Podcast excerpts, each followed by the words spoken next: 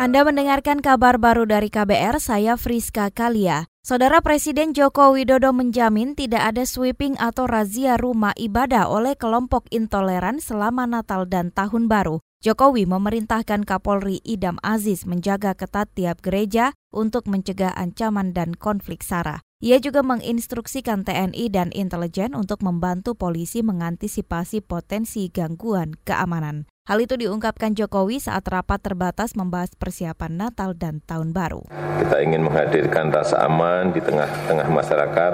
Kita juga harus terus memperkuat nilai-nilai toleransi, nilai-nilai kerukunan, nilai-nilai persaudaraan di antara sesama anak bangsa, sehingga dalam menjelang Natal dan Tahun Baru, kenyamanan, rasa aman masyarakat bisa kita hadirkan. Presiden Jokowi juga memerintahkan jajarannya untuk memastikan ketersediaan stok pangan dan BBM serta stabilitas harga. Adapun soal layanan transportasi, Jokowi ingin semua dipersiapkan untuk menjamin kelancaran, kenyamanan, dan keselamatan masyarakat. Sementara itu, Menteri Koordinator Politik Hukum dan Keamanan Mahfud MD menyerahkan kompensasi kepada 4 korban terorisme Lamongan dan Cirebon dengan jumlah total Rp450 juta. Mahfud mengatakan kompensasi diberikan setelah kasus mereka diputus pengadilan. Jumlah kompensasi tiap orang berbeda berdasarkan hitungan Lembaga Perlindungan Saksi dan Korban atau LPSK. Kompensasi kepada korban terorisme yang dimana diputus oleh pengadilan bahwa menjadi terorisme korbannya ABCD, lalu dimintakan kompensasinya. Pengadilan mutus memberi kompensasi besarnya berapa tertera LPSK menghitung.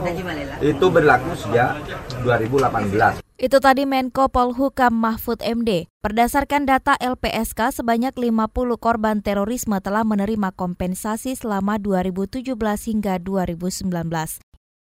Beralih ke informasi lain, Komisi Pemberantasan Korupsi KPK berjanji bakal mengawal penuntasan kasus kematian 2 mahasiswa Kendari, Sulawesi Tenggara, Imawan Randi dan Yusuf Kardawi. Randi dan Yusuf tewas saat unjuk rasa menentang pengesahan RUU bermasalah, termasuk RUU KPK di Kendari. Wakil Ketua KPK Saut Situmorang berharap keluarga korban akan segera mendapat keadilan. Of course ini bukan kompetensi kita karena di luar isu tindak pidana korupsi, tetapi ada beban moral yang besar yang harus dijaga oleh KPK, kemudian mengawal kasus ini untuk kemudian ditemukan siapa pelakunya. Kalaupun akan ada TGPF, tetapi harus jelas bahwa harus ketemu pelakunya. Wakil Ketua KPK Saut Situmorang mengatakan Randi dan Yusuf akan diabadikan menjadi nama ruangan di KPK. Hal ini untuk mengenang perjuangan keduanya dalam mendukung pemberantasan korupsi.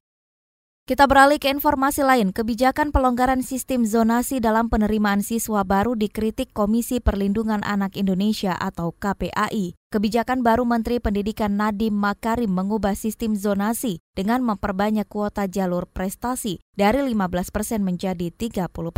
Komisioner KPAI Retno Listiarti mengatakan pemerintah semestinya melanjutkan upaya menekan ketimpangan kualitas pendidikan di daerah ketimbang mengubah sistem zonasi. Caranya dengan memperbanyak jumlah sekolah karena selama ini perbandingan jumlah sekolah dasar hingga SMA tidak imbang. Nah sekarang problemnya sekolah kita tuh timpang jumlahnya, 148.000 SD, tapi begitu SMP 39.000. Lah dari 148.000 ke 39.000, lalu ke SMA-nya 13.000, SMK-nya 13.000. Nah ketimpangan inilah yang harusnya didorong negara, bukan kemudian zonasinya diturunin.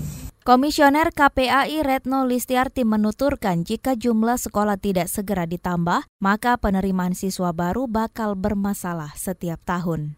Demikian kabar baru dari KBR, saya Friska Kalia.